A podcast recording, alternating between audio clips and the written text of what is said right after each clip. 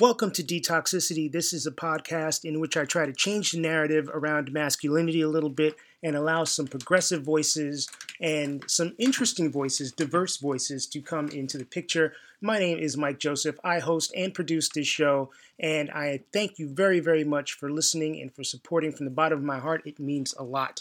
Now, if you enjoy this podcast, I hope that you are subscribing to it. If you aren't, please press the subscribe button on wherever it is you're listening to it, and that way you'll get episodes on demand when they come, which is usually on Wednesday mornings. I also certainly ask that you spread the word. Please rate the podcast on whatever platform you're using to listen. Make sure you leave a comment if you have something nice to say, or if you have something constructive to say. It doesn't all have to be nice. And by all means, tell your friends, tell anyone who you think might get some creative juice or inspirational juice, or just you'd like to listen to this. Please spread the word however you can. I am on social media. If you would like to follow me, I am on Instagram at DetoxPodGuy. My Twitter is on hiatus for a little bit. It will come back, but it is @MikeJoseph. Feel free to follow me on either of those platforms. There is also facebook.com/detoxicity. And if you have a comment, you can email me, detoxpod@gmail.com. I am always on the lookout for new guests. So if you know somebody who you think has an interesting story to tell or something to add to the overall conversation around detoxifying masculinity, please reach out to me via any of those platforms. And certainly if you yourself would like to be a part of this podcast, please reach out. Let me know. Once again, I thank you for listening. As some of you know, Detoxicity is not my only job. In addition to the day job that I have, I broadcast a music show on Radio Free Brooklyn called The Vibe from Mike's House. It's on Saturdays at 6 a.m. at radiofreebrooklyn.com if you're interested. But I have had a show on Radio Free Brooklyn almost nonstop since 2016. One of Radio Free Brooklyn's co-founders is Tom Tenney, who is my subject for this particular episode of the Detox Pod. During our interview, we traced Tom's early years as a bullied punk and theater kid in Massachusetts, through a stint as a working actor in LA, to his numerous current projects, many of which center around community, something he is super passionate about. Tom was diagnosed with bipolar several years ago, and our conversation goes very in-depth regarding mental wellness. Tom speaks with a matter-of-fact candor and honesty that is typical of Detox guests, and I am happy to welcome Tom Tenney to the show. My name is Tom Tenney. I am the co-founder of Radio Free Brooklyn, a community radio station in New York City. I am a freelance copywriter. I am a freelance project manager. I am a university professor at New Jersey City University. I have many, many hats that I wear. So I'm one of those people that you've heard of that pieces it all together sort of month by month. That's what I do. My background is in theater. I went to Ringling Brothers Clown College. There are many layers here, depending on what road we decide to go down, that we can talk about. Yeah, the zigging and the zagging through as many lives as you've had, I feel like that's one of those things that's super New York-y. Yeah. Yeah, it is, because I mean you can't necessarily do this a lot of other places. So, what was your original intent when you were growing up? What did you want to do? Or were you similarly just like, I want to do everything? No, I wasn't actually. I was pretty focused on doing theater or acting for a living. That was my, up until really I was about 27, 28 is really what I wanted to do. So I did acting all through high school, and then I went to NYU for theater, which I ended up dropping out of, and I started doing these off-Broadway productions, which ended up touring around Europe. And so that's kind of what I wanted to, or thought I wanted to do, until I moved to Los Angeles.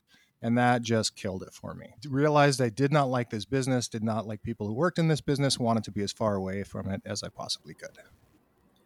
Was there a specific thing you can pinpoint as not liking about this business, or was it a bunch of things together?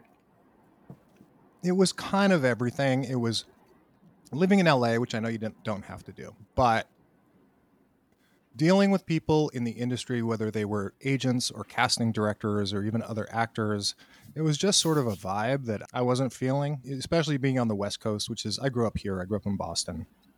And I don't know. I mean, I just needed something I felt more authentic, you know? So that, and then I eventually moved back to the East Coast and did a lot of underground performance in New York City, sort of producing and performing in and not trying to make a living by it, but just wanting to sort of create things with outside of any sort of structure that tells me what I could or couldn't do.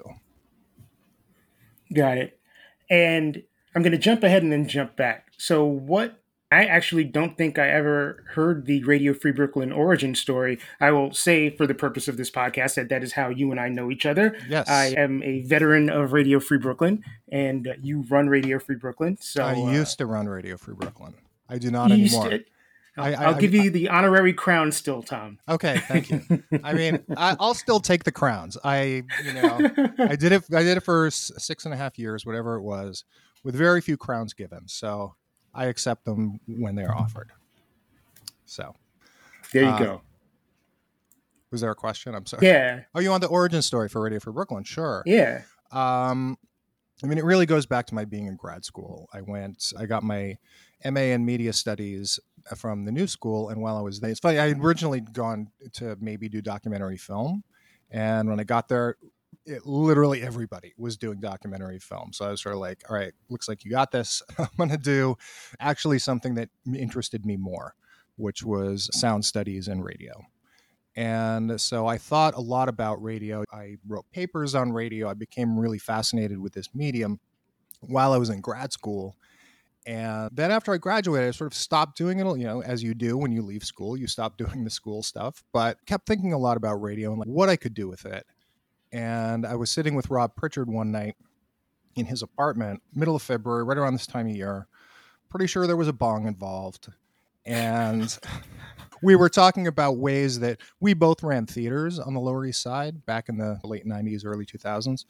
And we were talking about a way that we could foster that kind of creative community again, like we used to be able to do there. Real estate has made it really difficult in New York to have physical spaces where lots of people can get together and like rehearse and perform. And so we started talking about doing it as a radio station.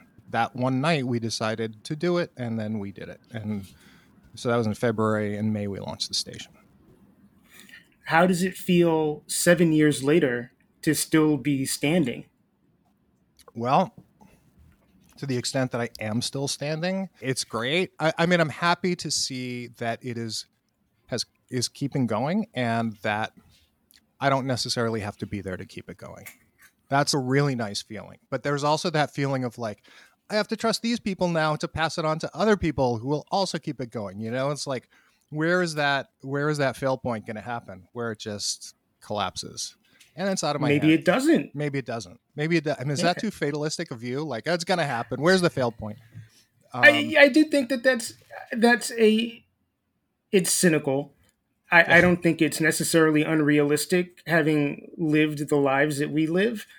But I don't know. There's still a little rosy piece of me that's like, oh, this might actually work after all. And sure, 7 years is kind of a good number to say, hey, I don't know what your expectations were, but it feels like we kind of exceeded expectations. Yeah. I mean, I don't think definitely exceeded initial expectations, right? But then as you keep growing, your expectations change, or they get larger. Sometimes they get smaller. But I think that that's an important thing to always keep in mind is, what are my expectations right now, right? So how do I want to move this forward to the next thing?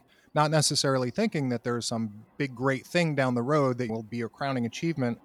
It's just constantly a rocky road forward, you know? Right.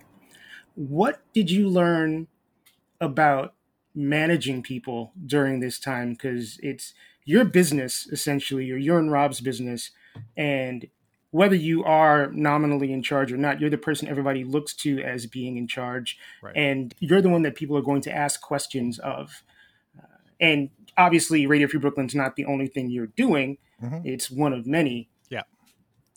Yeah. So, I mean, interesting question. Because my career in digital media, which is that's another thing that I did for 20 years. Wow. I managed a lot of people at times. I have teams anywhere between like 3 people and 40 people throughout my career. So I thought that I was really good at managing people, right? I thought this is a thing that I'm good at.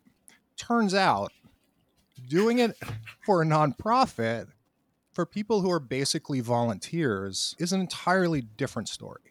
It's a totally different skill, which I didn't have. So there was a lot of pain in that first, especially like in the first 4 years of me trying to figure this out. Like, how do you motivate people who really you have no incentive to offer them except for that one thing that they're already doing, you know?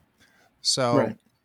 So it was difficult. And again, the first couple of years, I went insane several times. Like, I was like, I don't know how to do this. People aren't listening. Doesn't your heart align exactly with the station's mission? You know what I mean? Which I realized is never going to happen. Everybody's going to have their own sort of personal motivations. It's not a cult. It's an organization. I mean, it sounds extreme, and I am exaggerating. You know what I mean? It is hyperbolic, but for the sake of making the point. And so it was about managing. And so there's a much more delicate balance that you have to strike. And you need to be able to understand all these different motivations. They're not looking for a paycheck, which is the one thing that everybody at my other jobs got. Right. So you have to find a different way to make this community into something that it's never going to be a whole kumbaya. Everybody loves each other. Everybody shares the same values, but at least focusing people in enough on the values that we do share, which is this love of making radio. Right. Right. Yeah. Management, it has been such a learning experience doing this. And I feel like I came away from it in as much as I am away from it right now, really having learned a lot. And one of the reasons I did sort of step away is I was kind of like, I want to take this, what I learned now, and do something else. Because it's like, you guys got this, you're running it, right? So I want to go make the next thing. I don't know what that is yet. I was about to ask, has the next thing manifested itself yet? No, not yet. I'm trusting it will within the next however long. Sometimes you need to take downtime between things and right. And just go like, fuck it, I'm not even going to think about it, which is sort of what I'm doing now. I'm taking a year and I'm like in the middle of a year where I'm just going, you know what? I just want to see what my life looks like now. All I've been seeing has been Radio Free Brooklyn. And now I want to look at the world around me and who are these people that I could meet that are, you know, not in Radio Free Brooklyn. And that's what I'm doing. I'm going to Columbia next week, which is really exciting. I'm taking some time to travel, just doing things that make me happy. As it should be. I wonder, are you the type of person who has a task or has a responsibility and laser focuses on that responsibility to the detriment of every other thing that you're doing? I understand the question, and it's a complicated answer because yes and no. I have certain things like Radio Free Brooklyn that there's a certain sort of level of intensity it has to get up into me before I actually go and do that thing. But then when I do that thing, I have to do it. I have to do it correctly, and I have to learn everything there is to know about it. At the same time, I'm also somebody who's not going to stay with this my whole life, as we have seen already, right? I'm going to want to go. I'm going to get restless and want to go do something else. So yes, in the moment that's true, and sometimes the moment lasts 6 years, right? Or 7 years. But then if you look at the whole sort of grand picture, I'm doing lots of different things. I had a girlfriend like a long time ago who said, your problem isn't that you are too focused on one thing. It's that you're focused on too many things, right? And she meant that in a career way, I think, where she was like, you're never going to be successful. Well, that's not what she was saying, but the idea that you can only be successful if you really focus on one thing and you do that thing, which is not the case with me. It never will be the case with me. I will jump around. It's boring to me otherwise. I understand that. Have you always been like that? Was that something that manifested itself early in life, or was that related to being in theater, or I think so. Being in New York? I think that I'm just somebody who, when they stop, I have no problem when I stop liking something to go like, fuck it, I don't like this anymore. I want to go do this other thing. I played the trumpet when I was a kid till I didn't like it anymore. And I was like, I don't want to do this anymore. And my parents were like, wait, what? You can't just quit. And I'm like, sure I can. I don't want to do this. I don't see myself ever being a trumpet player. I'm glad I learned what I learned from it. I didn't say it like that because I was probably 10, but right. But yeah, I have sort of always done that. When I first lived in LA, I became obsessed with Aikido for 3 years and went to Aikido twice a day, every day, and got as far as I wanted to there, or did before I got bored, right? And then I just went and did something else. So. And was it that definitive? Was it just like one day you're like, huh, this doesn't excite me anymore. I'm out. No, sometimes it is like that. Yes. With the Aikido, it was more like I left LA to go to Clown College. And then after Clown College, I went to Chicago and I thought about getting back into it. But then my life had already at that point sort of taken a different turn where it would have been much harder to fit it in. Same way I did in LA. So, and I didn't lose interest in it. I just lost the passion for it. Got it. Right. So switching gears a little bit, I want to talk about... As far as I know you, there's sort of an interesting dichotomy that I see in you where you are thoughtful and sensitive in a lot of ways. But then, like, I remember when we were at the bike shop and whoever that dude was that owned the record store, and you're stepping to this dude and we're like, oh shit, Tom's going to kill this guy. Yeah.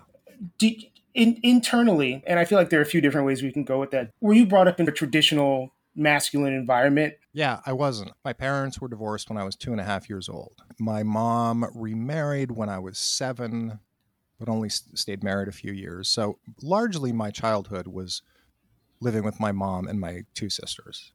So that's not to say there wasn't toxic. I mean, I did know my dad, and there was, I believe, some amount of toxic masculinity at his house, and some which was directed to us. But it's interesting, this whole idea of toxic masculinity. I feel like there's toxic and there's not toxic, right? And like the masculinity part is just kind of like narrow it down to men, or there is certainly masculine elements that manifest themselves in a certain type of toxicity. But again, toxic is toxic. So right. There's toxic stuff with women and there's toxic stuff with men. I would say the toxic stuff I got from men, I got from my dad, who we didn't live with, but certainly affected me. Right. And I'll also add that there are traits that are considered toxically male behavior, but they can be practiced and are practiced by any gender. Right. Sure. It's just conditioned shitty behavior that is taught under the umbrella of this is how men should be and this is how men should be treated. But it doesn't necessarily mean that only men follow that, procedure, I guess. Right. Or follow that pathway. Yeah. When I think of toxic masculinity, because I was thinking about this prior to this podcast, I'm trying to think of things from my life that could be defined that way. And this image that just kept appearing to me was this one Christmas. And I don't even know if this is toxic masculinity, but this is what I kept thinking of. So I kept getting this image of me at Christmas when I was probably about 10 years old-ish at my dad's place. And there are these photographs of me wearing shoulder pads, football helmet, knee pad. My dad bought me this full football outfit, whatever they call it. Uniform? The gear. No, it wasn't a uniform because it wasn't like a jersey or anything, but it was all the stuff they wear under it, right? Like, okay, so all the gear, all the pads and all that stuff. Right, and I didn't play football. I didn't watch football. I knew nothing about football. And here in these pictures, I just look completely confused. Because I'm like, what the fuck has been placed on my body? What is this? What am I supposed to do? Did your dad say, like, your son, we want you to play football and toughen up or anything like that? Or was it just randomly like, here's some shit? I think it was like, here's some shit. I don't remember him ever having a talk with me like that. He's like, hey, buddy, here's some shoulder pads. I'm like, what are you doing? What's happening here? Yeah. So... there was a lot of that when I think of a lot of expectations that my father had of me being his only son, which I just totally didn't meet. Many examples like that of when he tried to mold me. It's like, you can't do that. You can't just buy somebody's shoulder pads and they're going to start playing football. Right? I think that's how it works. It's not a thing. Yeah. Going through being a theater kid, and you're a little older than me, so this is the Gen X era. Were you ever confronted or harassed or bullied for enjoying theater? Oh, totally. I totally was. So I was a part of a community group for kids called the Boston Children's Theater. And I've heard of that. Yeah. It's been around for at least 50, 60 years, something like that. I mean, given my age, it's probably like 70 years old at least. Anyway, and the building where we all met was in Boston. And all the other kids were all the weirdo outcasts from their towns who all came together. So it was weird. It was sort of like a Freaks Anonymous meeting, right? Like, where like nobody would know that you were here, who was in your hometown.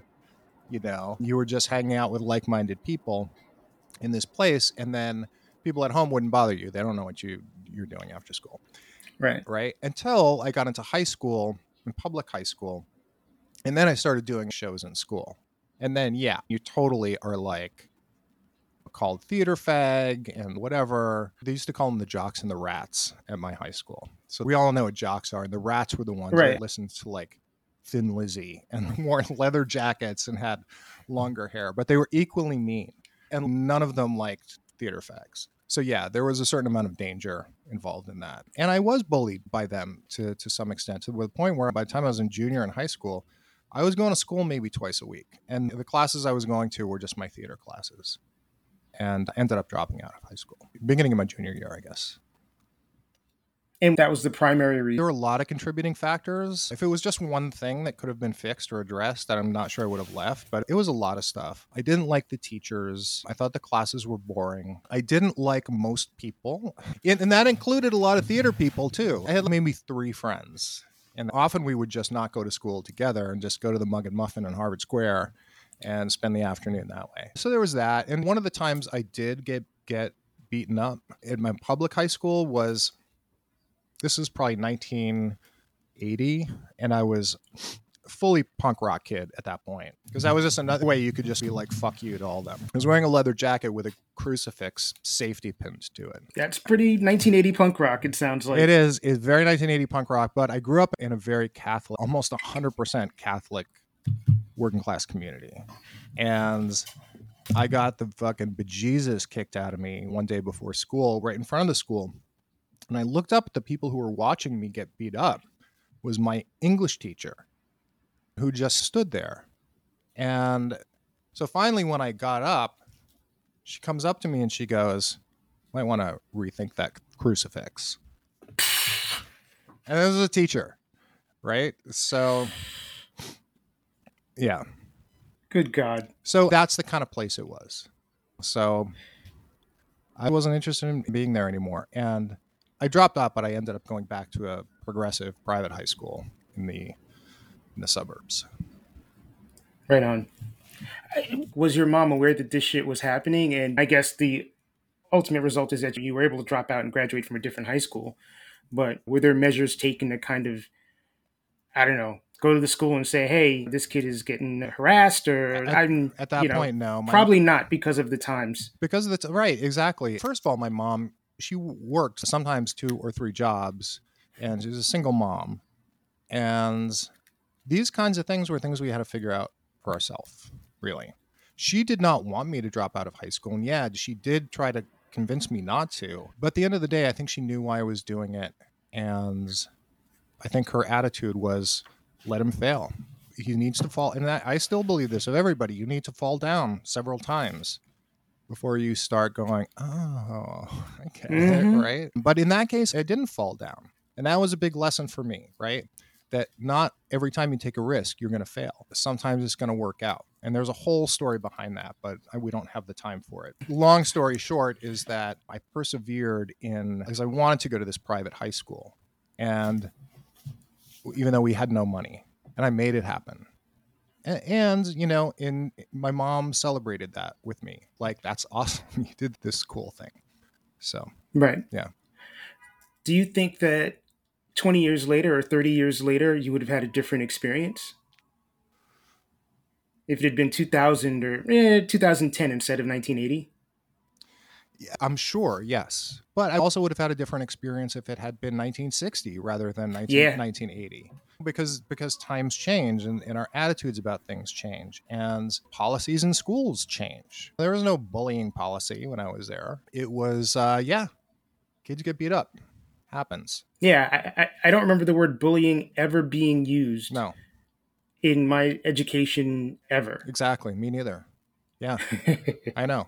It was a word that came along for something that already existed that was now recognized as being a problem. So, Right. Not to go off on this trip, but that seems like it happens a lot lately. And people who are older are like, well, bullying didn't exist in my day. Of course it did. There just wasn't a word for it. Yeah, of course it did. Bullying has existed forever and ever and ever and ever. I'm sure there were bully cavemen. I'm 100% sure of that. I'll take your word for it. Yeah. I'll just assume that was the case. I got to ask, because one thing you've been open about with me, and I don't know about, people listening, and we can discuss this at length or however you want to do it, is your mental health diagnosis. When did that come into realization? Well, so it officially came into realization in 2008. I've always known that there was something that was, I'm not going to say wrong because it's not wrong. There was something that was different about me inside than was maybe other people, not, but it's hard to know because I don't know what other people are. But there was always this kind of weight, this stone of pain that lives somewhere in my chest that you grow to both hate and love and fear to be without, right? You don't strive for happiness because you want to preserve this. But at the same time, my behavior was not what I wanted it to be. And I recognized a lot of this stuff as coming from my dad. I started recognizing elements of my dad in myself. And I'd do something or I say something and it'd be like, that's what my dad would have done. And then I sort of step back and you go, whoa. And as you get older, it just manifests in different ways until I think the point for me was it was the night of Obama's election. And I went to an election party where my recently ex-girlfriend was there. And another guy who was just, for whatever reason, I think that he had wanted to be with her. I don't know what it was, but he was taunting me about having lost her within earshot of her. And she was sitting at the bar with a glass of white wine. And I, out of nowhere, just smashed her glass of white wine off the bar. And I just went after the other guy. And we went outside and somebody pulled me away and said, you will kill him. You don't want to go to jail for the rest of your life. And they might have been right. I might have killed him. So I went home and I got a bottle of whiskey and I stayed up all night, just out of my mind. And I hacked into my ex-girlfriend's account, like Gmail, everything. And I changed all her passwords. And I did these things that are just so not okay. And then the next day I could barely get up off the floor. I mean, I was crying. I was desperate. I didn't know what to do. I felt like suddenly this rock had just burst out of my body and was now controlling me. And so I had an emergency visit for some psychologist, right, that I had never met, did not know. And she was like, oh my God, you need to go to the emergency room now. You need to get meds or something. Just go and get yourself treated. I'm a psychologist. I can't give you medicine, but you need to do something. So I went to St. Vincent's and they asked me all the sort of emergency room questions that they ask. And when they got to, have you ever thought about killing yourself? My answer to them was, and which is, probably the same answer I still believe, not the same answer I would still give. But I said every intelligent person that I know has considered killing themselves at some point. That's not the right answer. That's not anyone listening. This ever happens. It's not the answer that you give to a medical professional or police officer who is asking you that question. Exactly. Because suddenly you are no longer free to go. Mm-hmm. And been there. Yep. And so I ended up staying locked up in their psych ward for a week. It was only a week, which is good, but it was one of the most horrifying experiences ever. Just seeing how they treat people who do have these types of issues. It is not therapeutic at all. It feels more like it's punitive. Mm-hmm. So from there, I started seeing a psychiatrist who eventually, he originally was MDD, was major depressive disorder. And then he, about a year in, changed his diagnosis to bipolar 2, which is useful just because, not just to have a name for it, because then you can start treating it, right? So I did bupropion for several years. Didn't work. It worked actually at the beginning, and then it sort of seemed to lose its efficacy. Wore off. Yeah. Mm. And then we switched to Lamotrigine, which is more of a mood. It's actually an anti-epileptic, but it's also prescribed for bipolar disorder. And that was 4 years ago-ish, maybe 3. Anyway, that changed my life. It really did. And I had always been resistant. One of the reasons I didn't ever want to go to see somebody about this thing that I sort of knew I had was I didn't want to be put on medicine that I felt would take away that really valuable stone of pain where a lot of my creativity I thought came from. Mm-hmm. Right. I mean, I'm sure that's a very familiar thing, right? Like everybody. I've heard it from plenty of other people, and I've told doctors that myself. Yeah, exactly. And so we did the bupropion, and then a whole series of the antidepressants, the SSRIs, or whatever they're called, which are horrible, horrible, horrible. And then landing on Lamotrigine, which actually, like I said, changed my life. I'm now able to slow down, consider things. You know, it didn't take away that thing, though, which is good. It just tamed it. It just changed it from an enemy into an ally, almost. So I love the way that you say that. So yeah, I'm happier because I feel like I'm in control of my life. Except for the times when people come up to me and they go like, well, medicine isn't, the cure, blah, blah. And then I want to punch them in the face. Who does that though? Oh, people do it. People. Really? Oh, yeah. Yeah. Antidepressants are bad for you. I mean, chemicals, blah, blah. I'm supposed to do is drink drink chai tea. Like, drink chai tea and do chai chi. Yeah. God. Thankfully, no one has ever said that to me. Mm-hmm. I feel like there would be big issues if that were to happen. Not that I am the hugest advocate for being medication reliant. Sure. But there's no way that I can deny that particularly the meds that I'm on now have been super, super helpful. Right. Yeah. So, and the thing is, especially in tribal cultures, there was always a place for people who, what we now call disorders, like they were the shaman. They had a place in their culture. In our culture, we all have to be kind of sort of the same. And so one of the things that this does, for good or bad, is that it allows us to, live in this world where you can't fully escape the expectations of what you're supposed to be as a member of this society. So it helps you to stay on that track without completely losing yourself.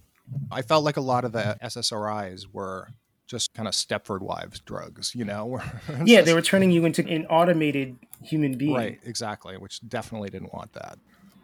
Yeah. I love the one thing, and you can tell me whether I'm wrong here, that strikes me about you is that you own your uniqueness in a very matter-of-fact way. Like, there's no revelatory... oh, I have bipolar 2, or talking about your sexuality or anything about that makes it seem like this is like a huge, huge revelation that makes up a gigantic, inordinate part of your personality. You just seem kind of very, it is what it is about a lot of that stuff, which I think more people should probably be, because I feel like most of us, I would say, probably deal with some sort of mental health disorder or issue or whatever you want to call it. Right. I've said this thousands of times. Most people exist somewhere on the spectrum of sexuality besides one of the two ends. Right. So I think the more people are acknowledging of it without being like, oh, this is a big show, the more that gets normalized, people will just be like, okay, I can be regular old me and still be these things and it's all good. Right. Exactly. And the whole thing about sexuality and the spectrum of sexuality, I don't think it makes me different, but I've never seen the polls of one to the other ever. When I was a kid, I remember not understanding why only boys were with boys were the girls and girls were the boys, or why it was bad to be the other way. It just made no sense to me. And while I am sort of traditionally you know, I don't even like saying the word heterosexual or bisexual, but I have mostly dated women in my life. I'll put it that way. But yeah, there have been throughout my life men who I have been attracted to. And I never thought of myself as being one thing or the other, or anybody being one thing or the other. And it's seeming ridiculous to me when somebody who is straight, for example, is just like, oh, I would never go, you know. Okay, well, you don't have to, but you might enjoy your life a little bit more if you just kind of opened up that possibility. But who am I to go ahead? You do you. You do you. Do right. Do that. That's totally cool. Just don't tell me what my attitude should be. Don't tell me, because I've had a hard time perceiving that kind of dichotomy, that I'm wrong or I'm doing something bad. That's just how I see the world. You're being who you are. Yeah. And there's nothing wrong with being who you are. No. Like, also, same kind of thing with like people who like certain things sexually, right? There's like all kinds of judgment about so much of that stuff. And it's like, you know what? They are not harming anybody. They are just trying to get through this life with the most enjoyment that they can possibly squeeze out of it. Amen. You know? So let that happen. Obviously, nobody likes the condemnation, but I just don't even understand it. It's coming from a background where I think I was raised to be critical of a lot of things, including my own sexuality, that I am now no longer critical of. I think a lot of people just may not give it critical thought. They're just kind of caught up in this, if it's not right for me, then it's not right, period. Yeah. Or they're so repressed and so ashamed of what they're carrying inside and can't bring out. Sure. That it turns into a wide stance Republican dude type situation. Well, yeah, that's why it's emblematic of a lot of the Republican Party. It's all this very repressed, deep anger at not what I think is sort of like not being able to have that freedom of to be who you are, as you said. My dad was very, very homophobic. And I remember him being terrified when I was a little kid that I was going to be gay. And I remember once I got a haircut. I was like 9 or something. And I got a haircut, and my dad is, that's the way the fags are wearing their hair these days. He's like, and I was like, oh, like, what's a fag? I was right, like, yeah, first of all. Right. Yeah. And I didn't even like girls yet. And then he says, you still like girls, right? And I was like, yeah. I mean, again, I didn't really like girls yet. You know what I mean? I like building forts and playing Evel Knievel on my bike. That's what I like doing, right? So all very confusing, but it was super homophobic. And I remember he would just get red in the face angry when I was an actor.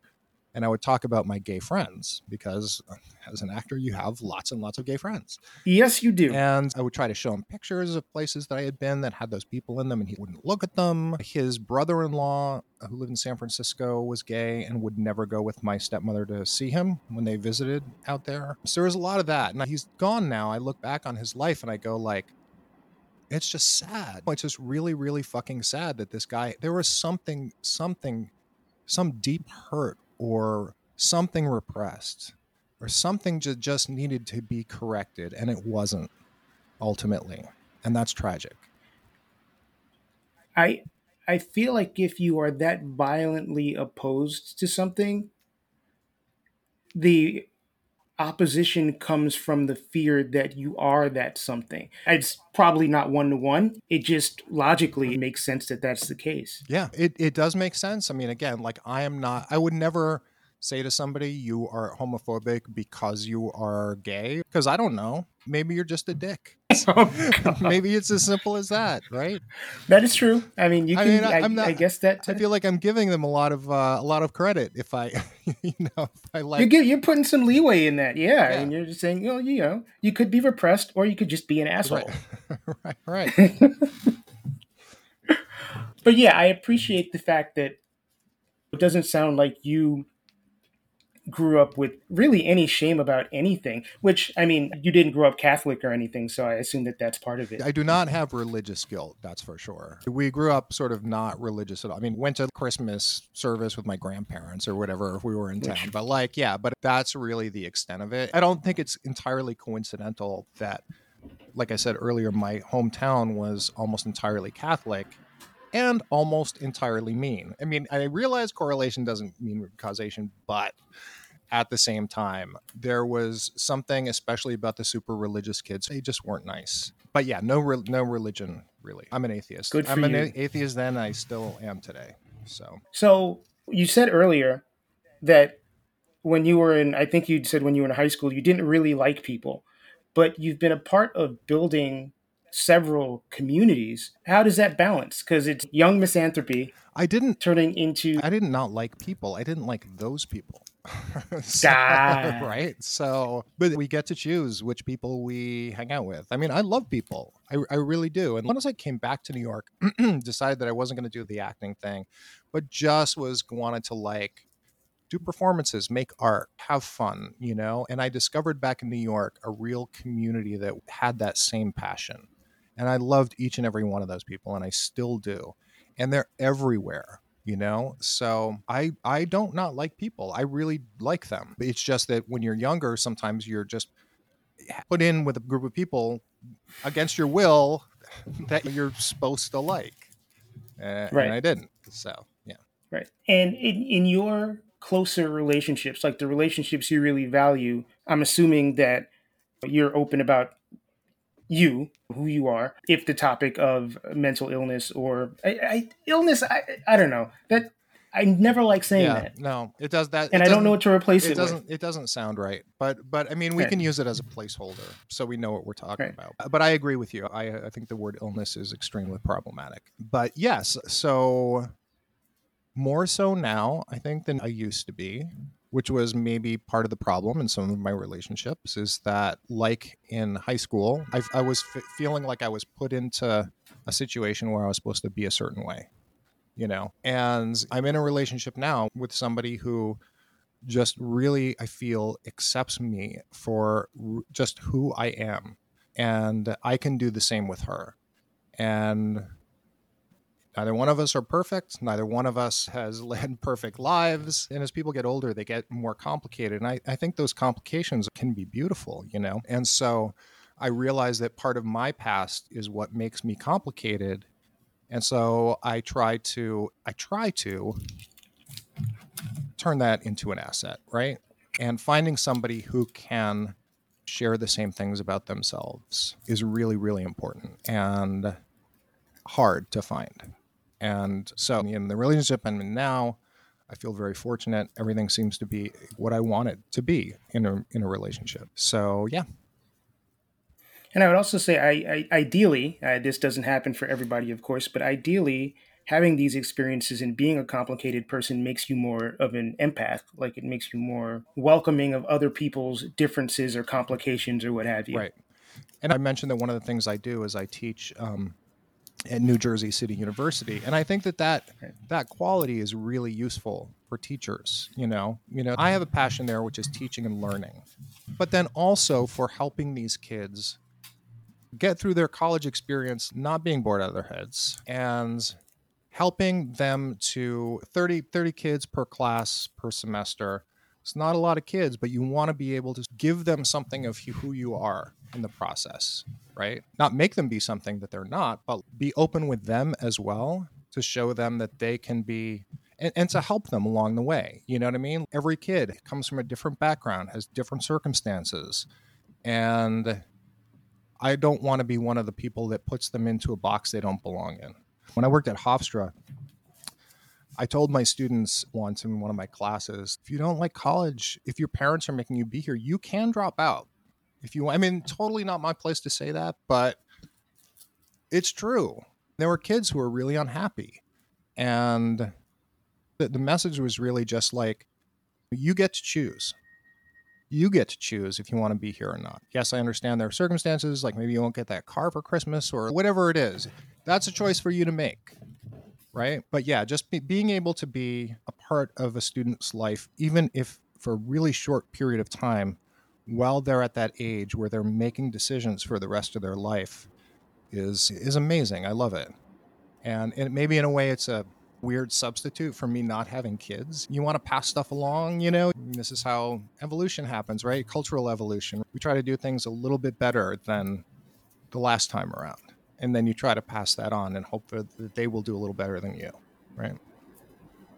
I like the idea of being a mentor and really being able to offer up and assist to people when they are more cognizant of what it is that you are doing to help them, or when they can appreciate the things that you say a little bit more. And I definitely believe my time to be a parent has long passed, and I'm not really sure that I ever wanted to do it in the first place. But when I'm talking to friends' kids who are 4, 5, 6, if you have any wisdom to impart, they're not going to listen to you. They just want to be like, ah, and go crazy, right, and jump around.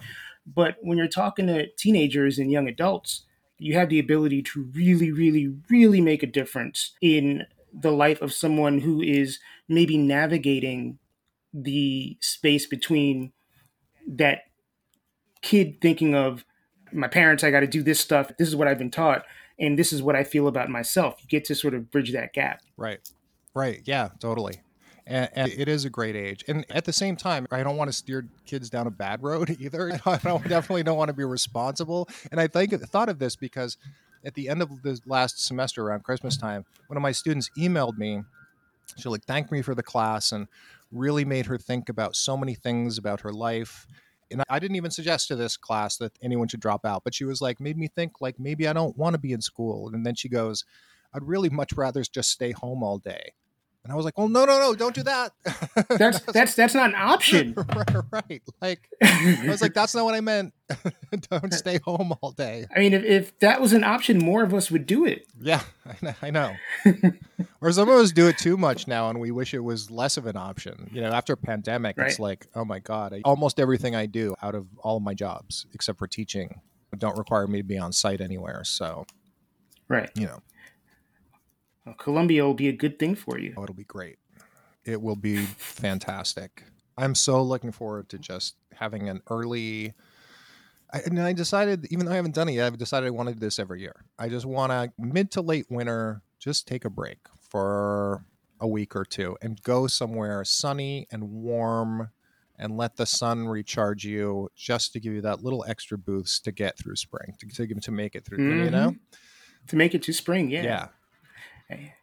And look, I had the good fortune to take a trip to Mexico in November, and it definitely carried me through, at least through the holiday season. Sure. Just having a week of sunshine and peace. Yes, exactly. And in New York City, when it gets cold out, you stay inside unless there's a thing that you have to do.